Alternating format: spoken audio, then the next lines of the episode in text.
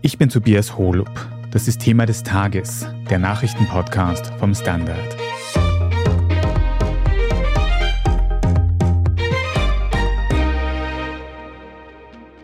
Jede dritte Frau in Österreich hat schon sexuelle oder körperliche Gewalt erlebt. Einmal pro Stunde wird ein Annäherungsverbot gegen Gefährder ausgesprochen. Und in einem großen Teil der Fälle handelt es sich um Familienmitglieder oder Partner. Das besagt die Statistik, doch die Dunkelziffer ist noch viel höher bei Gewalt gegen Frauen. Wir sprechen heute darüber, wo der österreichische Staat beim Gewaltschutz versagt und welche Maßnahmen betroffenen Frauen wirklich helfen. Beate Hausbichler, du leitest hier beim Standard unser geschlechterpolitisches Ressort Die Standard. Beate, am vergangenen Samstag war der internationale Tag gegen Gewalt an Frauen. Und auch jetzt haben wir noch die 16 Tage, in denen aufmerksam gemacht wird auf dieses Problem. Wie und in welchem Ausmaß hat sich denn diese Gewalt in Österreich im bisherigen Jahr ausgedrückt? Ja, sehr ähnlich wie in den vorangehenden Jahren. Heuer sind bisher 26 Frauen getötet worden von ihren Partnern oder Ex-Partnern.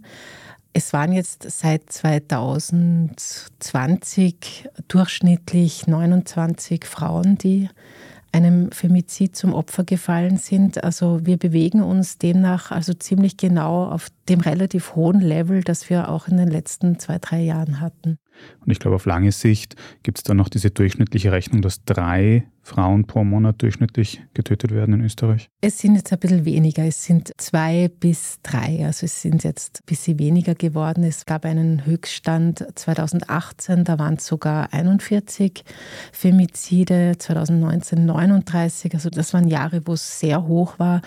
Aber es ist auch jetzt die Zahl, die wir heuer haben oder auch letztes Jahr hatten, ist deutlich höher als die Zahlen, die wir Anfang der Zehnerjahre hatten. Also da hat schon Mitte des 2010er Jahres hat es einen Anstieg gegeben und den kriegt man seither nicht in den Griff, wie es mir scheint. Mhm. Muss auf jeden Fall eine Stagnation auf hohem Niveau. Wie sieht die Situation international aus?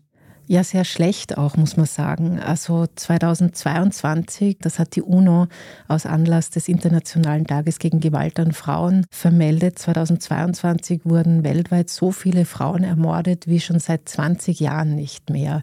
Also es sind 89.000 Frauen und Mädchen absichtlich getötet worden und 25 Prozent von Partnern, Ex-Partnern oder Familienmitgliedern. Da muss man sagen, da ist in Österreich dieser Anteil noch einmal höher. In Österreich sind 74 Prozent der Täter Partner oder Ex-Partner. Das ist eben ja dieser Bereich der häuslichen Gewalt, der Partnerschaftsgewalt, der geschlechtsspezifischen Gewalt, die ja vorwiegend auch in so einem reichen Land wie Österreich zu Hause stattfindet. Das ist sehr hoch. Aber auch weltweit ist eben die Zahl ja bedenklich auf ein sehr, sehr hohes Level geklettert. Wir haben da übers Wochenende auf der Standard.at und in der Zeitung auch viele Artikel und auch Grafiken gehabt und ich habe da eine Grafik im Kopf mir behalten, wo wirklich der Balken seit Jahren schon immer, immer weiter nach oben steigt. Ich glaube, es geht da um Annäherungsverbote. Genau, also die Annäherungs- und Betretungsverbote, die gehen rauf. Da ist halt dann immer die Frage bei diesen Dingen, ob es jetzt wirklich womöglich an einem gesteigerten Bewusstsein liegt, die Polizei holen zu können. Das wäre ja noch eine positive Nachricht oder eben, dass halt auch konstant viel oder mehr passiert. Das kann man so genau nicht sagen. Mhm. Aber auf jeden Fall eine besorgniserregende Tendenz weltweit und in Österreich. Und was ist jetzt hierzulande unternommen worden im bisherigen Jahr gegen dieses Problem? Also es ist in den letzten Jahren schon einiges unternommen worden. Das muss man schon sagen. Es ist 2022 beschlossen worden, dass es Gewaltambulanzen geben soll, wo Gewaltopfer sehr niederschwellig hingehen können und was ganz wichtig ist, auch Wunden und Spuren dokumentieren lassen können, was für einen möglichen Gerichtsprozess ja sehr, sehr relevant ist. Und das ist auch wahnsinnig wichtig, dass in solchen Gewaltambulanzen auch MitarbeiterInnen sind, die besonders sensibilisiert sind für dieses Thema. Also das ist eine sehr gute Idee, aber sie wurde bisher noch nicht umgesetzt. Es soll zumindest jetzt bis Ende diesen Jahres Pilotprojekte starten, aber so richtig angelaufen ist es noch nicht. Seit 2021 gibt es verpflichtende Beratung für Gefährder, also für Männer, die gewalttätig wurden. Und das finde ich ist auch eine sehr wichtige Maßnahme, weil es verstärkt einfach den Fokus auf die legt, die verantwortlich sind für die Gewalt. Und das scheint ganz gut zu laufen. Es sind nicht allzu viele Stunden, die die Gefährder da absolvieren müssen, aber es ist immerhin eine Maßnahme, wo Gefährder an verschiedene Beratungsstellen andocken können. Und ich denke, das ist schon eine große Chance. Und in diesem Jahr hat es eigentlich nur eine Steigerung des Budgets gegeben, was ja auch sehr wichtig ist. Also was man der jetzigen Regierung schon zugute halten muss, ist, dass konstant das Frauenbudget erhöht wurde. Es wurde auch diesen Sommer angekündigt von Frauenministerin Susanne Raab, dass es 12 Millionen mehr für den Ausbau von Schutzwohnungen geben soll.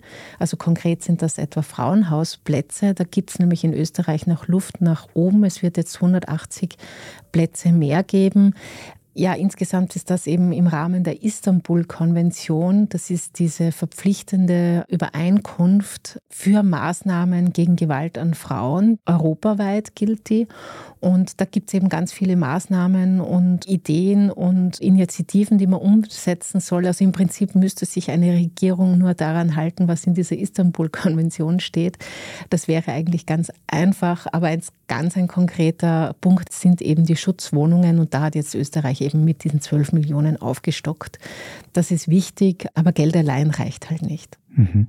Was bräuchte es noch? Naja, ich glaube eben, weil ich vorhin gesagt habe, Österreich als reiches Land. Es gibt in Österreich seit Ende der 90er Jahre ein sehr gutes und ambitioniertes Gewaltschutzgesetz. Also auf dieser Ebene ist Österreich gut unterwegs. Trotzdem scheint es auf der Bewusstseinsebene noch viel Arbeit zu geben. Und Frauenministerin Raab betont ja, seit sie Frauenministerin ist, immer wieder, dass Gewaltschutz ihr zentrales Thema als Frauenministerin ist das ist auch sehr gut und sehr wichtig, nur ich denke, man muss Gewaltschutz auch ein bisschen breiter fassen. Gewaltschutz beginnt zum Beispiel bei der finanziellen Autonomie. Und bei dem Punkt, dass eine Frau einfach die Möglichkeit haben muss, zu gehen und zu wissen, dass sie dann nicht finanziell komplett alleingelassen wird oder überhaupt keine Möglichkeit auf Jobs hat, weil eben beispielsweise die Kinderbetreuung am Land schlecht ist. Insofern sind auch diese über vier Milliarden Euro, die bis 2030 investiert werden für die Kinderbetreuung. Insofern ist auch das in einem gewissen Sinn Gewaltschutz, weil wenn eine Frau nicht arbeiten kann, weil sie aus traditionellen Rollenvorstellungen für die Kinderbetreuung zuständig ist, dann hat sie auch kein eigenständiges Einkommen, von dem sie dann leben könnte, wenn sie sich trennt. Und ich denke, dass es eben ganz wichtig ist, Gewaltschutz hier besonders breit zu fassen und nicht nur bei Frauenhausplätzen und direkte Hilfe, wenn bereits Gewalt passiert ist. Mhm. Aber wenn du sagst, die Frauenministerin schreibt sich das auf die Fahne, den Gewaltschutz, gibt es da dann eine Diskrepanz zwischen dem, was eben angekündigt wird und dem, was tatsächlich umgesetzt wird? Na eben die Gewaltambulanzen, die wären wirklich eine unmittelbare Maßnahme, die wahnsinnig viel bringen könnte und die lässt noch auf sich warten, relativ lange schon. Die Budgetmittel, das wurde ja umgesetzt und was auch fehlt oder was seine Diskrepanz ist zu dem, zu diesem Kernschwerpunkt, den die Ministerin immer sagt, dass sie hat, ist einfach so eine gewisse Präsenz als Frauenministerin. Also dass man auch wenn es um andere Themen geht, wie Lohngerechtigkeit, Sexismus oder Diskriminierung, dass es da einfach ganz wichtig wäre, als Frauenministerin öffentlich immer wieder zu sprechen, sich auch zu Femiziden, zu aktuellen zu äußern, hier einfach präsent zu sein und als Politikerin, als Frauenpolitikerin zu vermitteln, dass Frauenrechte, dass Antidiskriminierungsarbeit ein ganz wesentlicher Punkt ist, den eine fortschrittliche Gesellschaft und auch ein reiches Land wie Österreich haben muss. Also diese Prioritätensetzung, die vielleicht auch nur auf einer symbolischen Ebene stattfindet, aber die ich doch für sehr wichtig halte, die fehlt. Und das ist schon eine Diskrepanz zwischen Schwerpunkt Gewaltschutz und eine große Unsichtbarkeit von Susanne Raab als Frauenministerin. Wenn wir jetzt versuchen, so eine Prioritätensetzung als Zusammenfassung nochmal zu machen, was wären dann die größten Punkte, die noch angegangen werden sollten? Ich denke, eines der größten Probleme ist eben, dass die Anzeigenbereitschaft nicht wirklich steigt, dass es noch immer Frauen gibt, die nicht wissen, wo sie sich als erstes hinwenden könnten, die so quasi keinen roten Faden sehen, was sie tun oder wie sie handeln könnten. Das ist erstaunlich, weil es, wie gesagt, in Österreich viel gibt. Ich denke, das ist wirklich eines der größten Probleme und dass Frauen wirklich noch immer Sorge haben, wenn sie die Polizei holen oder wenn sie sich überhaupt an eine vertraute Person auch nur wenden, dass ihnen das in irgendeiner Form schaden könnte oder dass sie auch Sorge haben, wie ich habe schon erwähnt, es gibt wahnsinnig viel Partnerschaftsgewalt, auch Sorge haben, dass das zum Beispiel der Vater ihrer Kinder ist, dass ihm was passiert. Also es gibt da sehr wohl noch diese Angst, gerade wenn es im sozialen Nahraum passiert, was da alles losgebrochen werden könnte, was dann die betroffene Frau vielleicht nicht mehr selbst in der Hand hat. Also ich glaube, da gibt es sehr viele Sorgen und sehr viel Ängste, nicht unberechtigt. Es ist auch ein sehr schwerer Schritt und ich glaube, es gibt auch sehr wenig Verständnis, aber das sagen auch Beraterinnen und Sozialarbeiterinnen immer wieder. Es gibt sehr wenig Verständnis oft dafür, dass Frauen oft mehrere Anläufe brauchen, um einen gewalttätigen Partner zu verlassen und dass es dann auch Sorge gibt, wenn es halt dann der zweite oder der dritte Versuch ist, dass man dann nicht mehr ernst genommen wird vom sozialen Umfeld. Also vieles davon sind gesellschaftliche Probleme, an denen jede und jeder einzelne von uns arbeiten muss. Aber es gibt eben auch enorme rechtliche Hürden für Gewaltopfer und wie man mit denen umgehen kann. Dafür gibt es in Österreich sogar Positivbeispiele, die wir uns gleich ansehen. Wir sind gleich zurück. Bombenangriff mit Verwundeten. Evakuierung mit ständiger Gefahr. Schnellzug mit mobiler Intensivstation. Sekunden mit Bedeutung. Ärzte ohne Grenzen. Wir gehen dahin, wo es weh tut. Weil jede Sekunde zählt. Spenden Sie jetzt unter Ärzte ohne Grenzen AT. Standard-Podcasts gibt es ja wirklich schon zu jedem Thema. Also fast jedem. True Crime. Thema des Tages. Lohnt sich das? Inside Austria. Serienreif. Besser Leben. Rätsel der Wissenschaft. Edition Zukunft. Und, und, und. Aber nicht jeder hat die Zeit, das alles zu hören. Und manchmal möchte man sich einfach nur ein paar Minuten beschallen lassen. Ich bin Scholt Wilhelm. Und ich bin Margit Ehrenhöfer. Ab sofort bringen wir auch Highlights unserer Podcasts. Für zwischendurch, wenn mal weniger Zeit ist. Diese kurzen Ausschnitte nennen wir Shorts. So wie eine kurze Hose. Oder eine kurze Geschichte. Okay. Und Shorts vom Standard finden Sie jetzt überall, wo es Podcasts gibt. Beate, du hast schon einen ganz, ganz großen Punkt angesprochen, dass nämlich, wenn jemandem sexualisierte Gewalt angetan wird, dass die rechtlichen Schritte, die man danach gehen kann, sehr kompliziert, sehr einschüchternd sind. Jetzt gibt es in Österreich ein Hilfsmittel dafür, das sehr viele Menschen, glaube ich, gar nicht kennen, nämlich die sogenannte Prozessbegleitung. Was ist das? Ja, das ist richtig. Also es kennen tatsächlich noch nicht alle in Österreich. Das gibt es aber schon seit 2006. Und zum Beispiel Gewaltschutzzentren, die es ja in jedem Bundesland gibt, aber auch viele andere NGOs und Hilfseinrichtungen bieten das an. Eine vollständige Liste kann man sich auf der Seite des Justizministeriums ansehen. Und zwar geht es dabei darum, dass man sowohl auf psychosozialer als auch auf juristischer Ebene wirklich von Beginn an begleitet wird. Dieser Beginn, also wann der anfängt, das ist unterschiedlich. Also man kann auch zu einem Gewaltschutzzentrum beispielsweise gehen, wenn man glaubt, dass einem strafrechtlich relevante Gewalt passiert ist.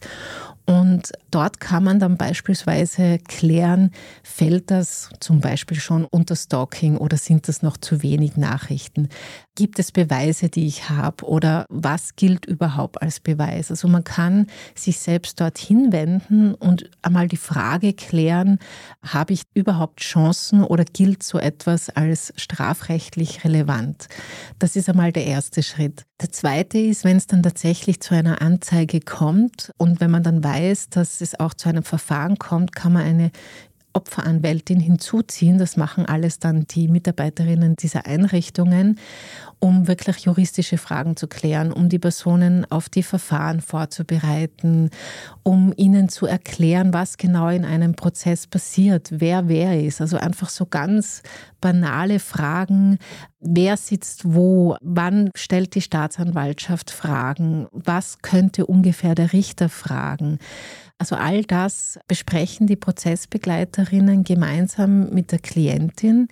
Und das ist insofern einfach sehr sinnvoll, weil diese Prozesse und überhaupt der Behördengang ja sehr einschüchternd sein kann, weil man ja als Nichtjuristin einfach nicht weiß, dass man beispielsweise nicht bei allen Fällen darüber informiert wird, ob der Täter jetzt überhaupt verurteilt wurde, ob der Prozess noch läuft oder ob das abgeschlossen ist oder nicht oder ob er freigesprochen wurde das wissen einfach die meisten Menschen gar nicht. Und wenn man da jetzt allein diesen Weg geht, ist man einfach unsicher, teilweise auch uninformiert und man bleibt leider oft verunsichert zurück. Mhm. Du sagst, wer sitzt wo? Eine Sache, an die man vielleicht gar nicht denkt, aber kann ja auch dann die Frage sein, ob der Täter auch im Raum ist, wo der sitzt und so weiter. Also alles sehr schwierige Fragen, bei denen man sich als Nichtjuristin vor allem in solchen Ausnahmesituationen nicht immer auskennt. Kannst du noch beschreiben, wie das dann in der Praxis aussieht? Wie gut funktioniert dieses Instrument wirklich? Das ist ein sehr, sehr sinnvolles Instrument. Also ich habe Frauen begleitet für eine Reportage, die beispielsweise sowohl einen Prozess hatten ohne Prozessbegleitung als auch einen mit Prozessbegleitung. Begleitung. Und der Unterschied ist einfach wahnsinnig groß, weil sie einfach sich mit jeder Frage an die psychosoziale Prozessbegleiterin wenden können und die dann auch die zum Beispiel komplizierte juristische Fragen mit der Anwältin klärt. Also es gibt dann nur einen Kanal, die Beraterin, die Prozessberaterin, wo das dann alles gesammelt wird. Und ja, das war schon erstaunlich zu sehen und auch selber zu merken, wie viele Fragen es einfach im Laufe eines Prozesses oder wenn eine Anzeige getätigt wird, wie viele Fragen auftauchen, die man sich im Vorfeld überhaupt nicht stellt und wo man dann erst in der Situation vor dieser Entscheidung steht und man weiß dann nicht, was man antworten soll. Beispielsweise habe ich eine sehr wichtige Information gefunden, dass der Richter fragt ja alle ZeugInnen, ob die Adresse stimmt oder wie die Adresse lautet. Und ich habe beispielsweise auch nicht gewusst, dass man als Zeugin oder als Betroffene das nicht sagen muss, dass man die Adresse nicht nennen muss, dass dann der Richter, wenn man das nicht möchte, einfach sagt, ob die Adresse noch mit der auf der Ladung übereinstimmt, weil man muss ja bedenken, bei Prozessen sind dann ja oft Verwandte, zum Beispiel vom Täter, hören zu oder der Täter selbst ist im Gerichtssaal. Das sind dann so Kleinigkeiten, wo man dann in dem Moment vielleicht gar nicht reagiert als Betroffene und sagt, ich will jetzt die Adresse nicht nennen, aber wenn mir das im Vorfeld jemand erklärt, dass es überhaupt kein Problem ist, das nicht zu machen, dann bin ich vorbereitet und dann weiß ich das. Das mhm. ist so ein kleines Detail, finde ich, das zeigt, wie wichtig so eine Unterstützung sein kann. Mhm.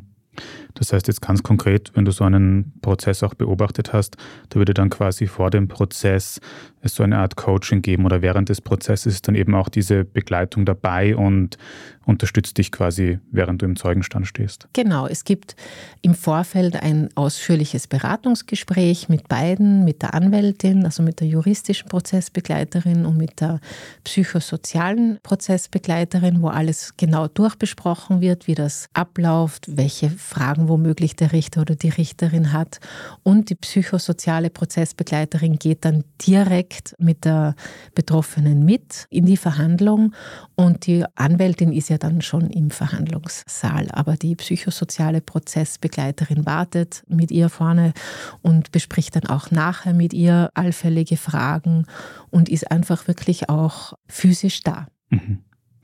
Damit ich die Begriffe richtig verstehe, also es gibt die juristische Beratung für alle rechtlichen Fragen und diese psychosoziale Beratung ist dann für alles zuständig, was eben noch an so einem Prozesstag oder bei so einem Verfahren rundherum anfällt. Genau, ja, die begleitet sie dann zum Beispiel am Ende des Verfahrens zu dem Schalter, wo man die Fahrtkosten sich zurückholen kann oder fängt auch die Belastungen auf oder die Bedenken, die man hat und leitet eben an die Anwältin auch noch offene Fragen weiter. Also alles, was man braucht als Betroffene, kann man direkt bei der psychosozialen Prozessbegleiterin deponieren und die kümmert sich darum. Mhm. Und das ist für die Betroffene kostenlos? Genau, das ist kostenfrei. Ja. Das übernimmt das Justizministerium. Prozessbegleitung wird vom Justizministerium bezahlt. Und es ist wichtig zu sagen, es ist für alle Gewaltopfer. Also es ist auch für Männer. Also es gibt zwar viel weniger Männer, die das in Anspruch nehmen, aber es ist im Prinzip für alle Gewaltopfer offen. Und was auch noch wichtig ist zu erklären, wenn es ein Betretungs- und ein Annäherungsverbot gibt, dann ist es so, dass die Polizei direkt die Daten an das Gewaltschutzzentrum weiterleitet und das Gewaltschutzzentrum zum Beispiel meldet sich proaktiv bei der Betroffenen oder beim Betroffenen und dann können sich die überlegen, will ich das oder nicht. Das ist der allergrößte Anteil, wie Prozessbegleitung zustande kommt. Ein noch viel zu geringerer Anteil ist Menschen, die sich selbst melden, die selbst hingehen und sagen, ich brauche das. Eben in einer Phase, wo sie auch noch nicht wissen, wie tue ich damit? Habe ich überhaupt irgendetwas in der Hand oder ist es jetzt überhaupt etwas, was ich anzeigen kann? Das ist ja auch eine wichtige Frage, die sich für viele stellt. Ja. Und ein Grund, dass viele Menschen das nicht von sich aus machen, ist wahrscheinlich, dass sie einfach nicht wissen, dass genau. es das gibt. Ja, genau. Also dass das Angebot noch trotzdem, dass es das relativ lang gibt schon, nicht sehr bekannt ist. Das ist aber sehr um einiges niederschwelliger wie der Gang zur Polizei. Und deshalb wäre es, denke ich, wichtig, dass das viel bekannter wird. Hm. Beate, diese Prozessbegleitung klingt für mich wie ein Positivbeispiel in einem Themenbereich, wo man normalerweise sehr viele negative Nachrichten hört. Denkst du, dass dieses Modell auch noch weiter ausgebaut werden könnte, dass sich die Politik auch in anderen Bereichen ein Vorbild daran nehmen könnte? Ja, also ich denke schon, ich finde wirklich, das ist eine wahnsinnig wichtige und kluge Maßnahme. Auch nicht zuletzt deshalb, weil es Wissen vermittelt. Also die Betroffenen, die lernen ja auch wahnsinnig viel. Sie können Fragen stellen, die sie sich vielleicht sonst gar nicht trauen zu fragen. Und Wissen rund um Gewalt ist einfach eine ganz wichtige Ressource.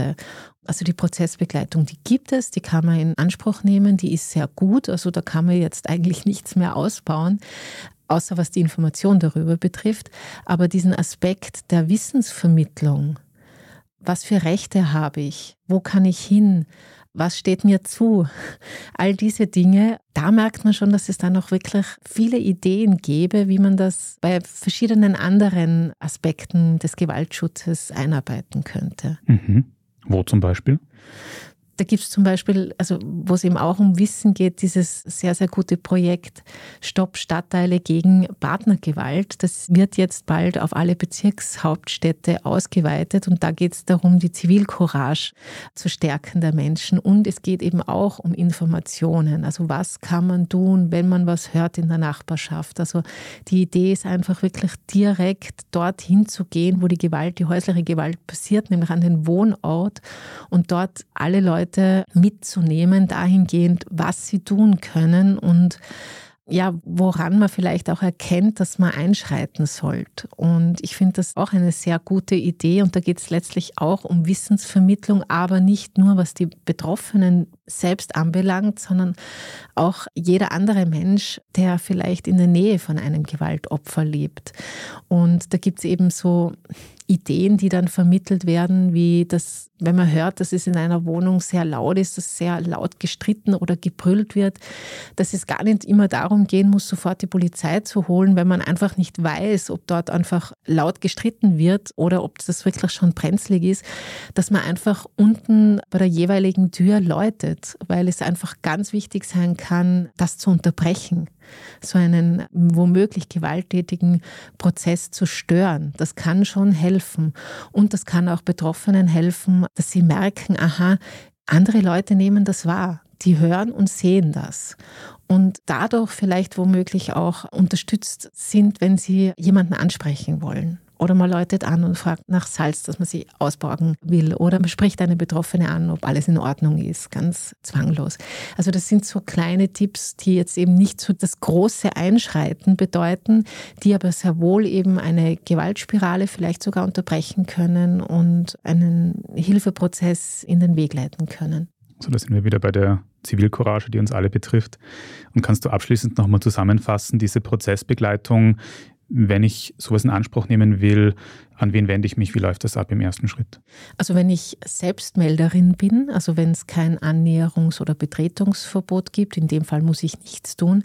Aber wenn ich mich selbst melde, kann ich mich einfach an ein Gewaltschutzzentrum melden und damit ist der erste Schritt schon getan oder an eine andere Einrichtung. Wenn ich aus irgendeinem Grund nicht zu einem Gewaltschutzzentrum gehen möchte, vielleicht weil keines in der Nähe ist, dann gibt es eben auf der Webseite des Justizministeriums diese Liste aller Einrichtungen, die das das anbieten. Und einfach ein Anruf oder eine Mail reicht und dann geht alles andere seinen Weg und man kann alle Fragen, die man hat oder alle Sorgen, die man hat oder auch alle Bedenken, die man hat, bevor man eine Anzeige erstattet, kann man dort deponieren.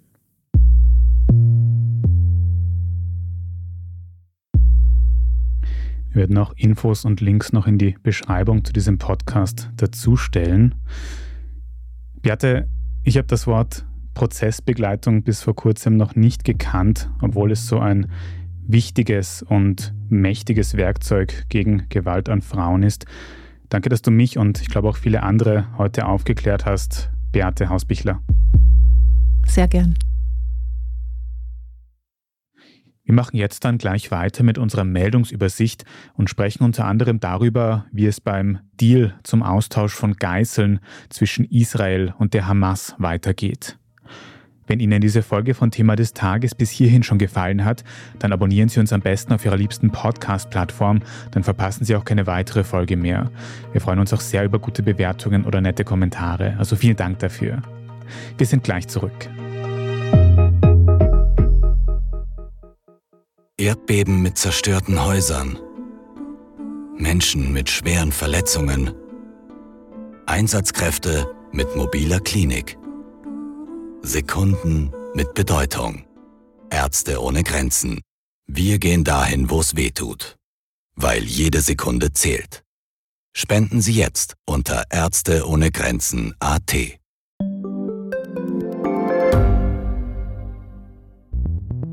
Wie können wir die Erderhitzung stoppen? Wie verändert künstliche Intelligenz unser Leben? Und wann wird nachhaltiges Reisen endlich einfacher? Um diese und viele weitere Themen geht es im Podcast Edition Zukunft und Edition Zukunft Klimafragen. Ich bin Alicia Prager. Und ich bin Julia Beirer. Wir sprechen über Lösungen für das Leben und die Welt von morgen. Jeden Freitag gibt es eine neue Folge, überall, wo es Podcasts gibt.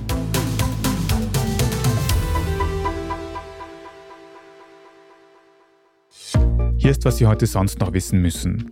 Erstens, der Deal zwischen Israel und der Hamas über die Freilassung von Geiseln hat bisher gehalten und könnte noch fortgesetzt werden. Übers Wochenende wurden insgesamt 58 Menschen freigelassen, die nach dem Terrorangriff der Hamas nach Gaza entführt wurden. Darunter befindet sich auch die Familie des österreichisch-israelischen Staatsbürgers Tal Shoham. Er selbst muss aber weiter in Geiselhaft bleiben. Und auch die Geschichte der vierjährigen Abigail, einem freigelassenen Mädchen mit US-amerikanischer Staatsbürgerschaft, geht aktuell um die Welt. Abigail hat den Angriff der Hamas überlebt, weil sich ihr Vater am Tag des Anschlags schützend über sie geworfen hatte, wodurch er selbst umkam, ebenso wie ihre Mutter. Nach der Freilassung von Abigail am vergangenen Wochenende sagte der israelische Premier Netanyahu jetzt, Sie hat keine Eltern, aber sie hat eine ganze Nation, die sie umarmt und wir werden uns um all ihre Bedürfnisse kümmern. Zitat Ende. Abigail wird jetzt mit ihren beiden überlebenden Geschwistern wieder vereint. Im Austausch für die Geiseln kamen PalästinenserInnen frei, die zuvor in israelischen Gefängnissen inhaftiert waren. Und auch die Waffen haben in Gaza seit Freitag geschwiegen, was auch die Hilfslieferungen in das Gebiet erleichtert hat. Heute am Montag wurden wieder Listen darüber ausgetauscht, welche Geiseln und Inhaftierte als nächstes freigelassen werden könnten. Bis Redaktionsschluss dieses Podcasts konnten sich die Konfliktparteien allerdings noch nicht über diese Listen einigen. Die aktuellsten Infos finden Sie auf der Standard.at. Zweitens, der Immobilienkonzern Signa des Tiroler Investors René Benko strauchelt weiter. Laut Medienberichten ist Signa aktuell dringend auf der Suche nach zusätzlichem Kapital. Konkret soll aktuell nach Hedgefonds gesucht werden, die mindestens eine halbe Milliarde Euro zuschießen. Weil das Kapital noch im aktuellen Jahr gebraucht wird, dürften in dem Fall immens hohe Zinsen anfallen. Bisher hat sich noch kein Investor gefunden. Um den Konzern zu sanieren, also noch zu retten, wurde laut Signa-Informationen außerdem der deutsche Experte Arndt Geiwitz ins Boot geholt. Dessen Büro will sich aktuell aber nicht zur Situation der Signa äußern und laut Recherchen der österreichischen Presseagentur scheint Geiwitz auch noch nicht in einer offiziellen Rolle als Sanierer auf. Insgesamt sollen sich die Schulden der Signa auf rund 2 Milliarden Euro belaufen. Ein deutsches Tochterunternehmen soll bereits einen Konkursantrag gestellt haben und die Bauarbeiten an wichtigen Projekten wie dem Elbtower in Hamburg stehen aktuell still. Und drittens, in den Niederlanden wird die aktuelle Regierungsbildung noch schwieriger als erwartet. Wir haben ja bereits berichtet, dass dort der Rechtsaußenpolitiker Gerd Wilders mit offen ausländerfeindlichen Forderungen die Parlamentswahl gewonnen hat. Und in einem nächsten Schritt hat er einen Parteikollegen als Verhandler ernannt, nämlich Gom van Strien, der heute am Montag Koalitionsvarianten besprechen sollte. Doch dazu ist es nicht gekommen, denn noch vor dem ersten Gespräch wurde bekannt, dass Van Strien von einem ehemaligen Arbeitgeber Betrug vorgeworfen wird. Der nunmalige Ex-Politiker bestreitet die Vorwürfe zwar, ist aber nichtsdestotrotz zurückgetreten. Jetzt muss Wilders also nach einem Nachfolger suchen. Wenn die oder derjenige feststeht, dann dürften die Verhandlungen aber auch nicht viel einfacher werden, denn die meisten Parteien in den Niederlanden lehnen eine Zusammenarbeit mit Wilders weiterhin ab. Sobald es Neuigkeiten über die nächste niederländische Regierung gibt, können Sie das auf der Standard.at nachlesen. Dort finden Sie immer alle aktuellen Infos zum Weltgeschehen. Wenn Sie jetzt noch nicht genug von Standard Podcasts haben, dann empfehle ich Ihnen die neueste Folge unseres Schwester-Podcasts Inside Austria. Die beschäftigt sich mit den brisanten Geldflüssen rund um das Hotel Panhans am Semmering und konkret mit einem Politeinsteiger mit Nationalratsmandat für die FPÖ und mit der Frage, ob dieses Mandat von ukrainischen Oligarchen gekauft wurde. Inside Austria finden Sie überall, wo es Podcasts gibt. Falls Sie Feedback oder Anregungen für uns haben, dann schicken Sie gerne eine Mail an podcast.derstandard.at. Und wenn Sie unsere journalistische Arbeit unterstützen möchten, dann können Sie ein Standard-Abo abschließen. Mehr Infos dazu auf abo.derstandard.at. An der heutigen Folge haben Antonia Raut und Scholt Wilhelm mitgearbeitet und mein Name ist Tobias Holub. Vielen Dank fürs Zuhören und bis zum nächsten Mal.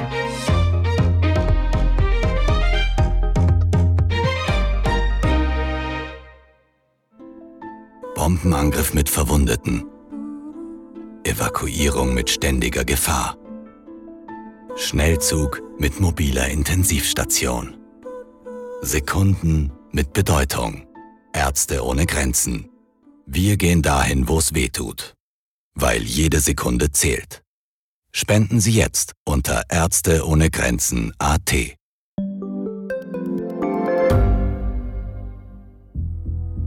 Was ich nicht nachvollziehen kann, ist, warum an jedem Unrecht immer ich schuld sein soll. Ein Korruptionsskandal jagt den anderen. Österreich hat in den letzten 30 Jahren viel über Klimaschutz gesprochen, aber zu wenig getan. Die Politik verschläft die Klimakrise. Die Behörden haben alles richtig gemacht. Fehler vergisst man, statt daraus zu lernen. So sind wir nicht. So ist Österreich einfach nicht. Aber wie ist Österreich dann? Das wollen wir bei Inside Austria herausfinden. Wir blicken auf die großen österreichischen Skandale. Von Ibiza bis Ischgl. Wir wollen wissen, wer dafür in der Politik die Verantwortung trägt. Und wir schauen genau hin, wo Österreich über seine Grenzen hinaus mitmischt. Vom Wirecard-Skandal bis zum Ukraine-Krieg. Das ist Inside Austria von Standard und Spiegel. Jeden Samstag eine neue Folge, überall, wo es Podcasts gibt.